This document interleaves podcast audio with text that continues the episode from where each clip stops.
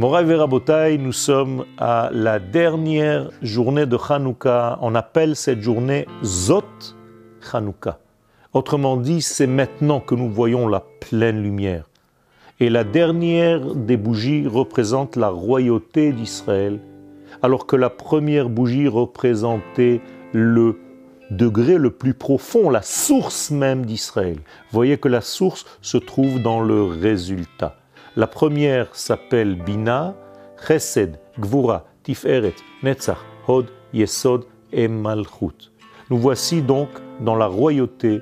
La royauté, c'est en réalité une structure de l'État d'Israël dans la réalité de notre vie pour dévoiler les lumières les plus profondes dans la réalité de notre vie. Je voudrais conclure en vous disant que chacune de ces lumières représente en fait non seulement une force, mais un personnage. Un personnage biblique, un acteur. Alors la première bougie, elle n'est pas encore dans la représentation puisqu'elle vient d'un monde qui est au-delà.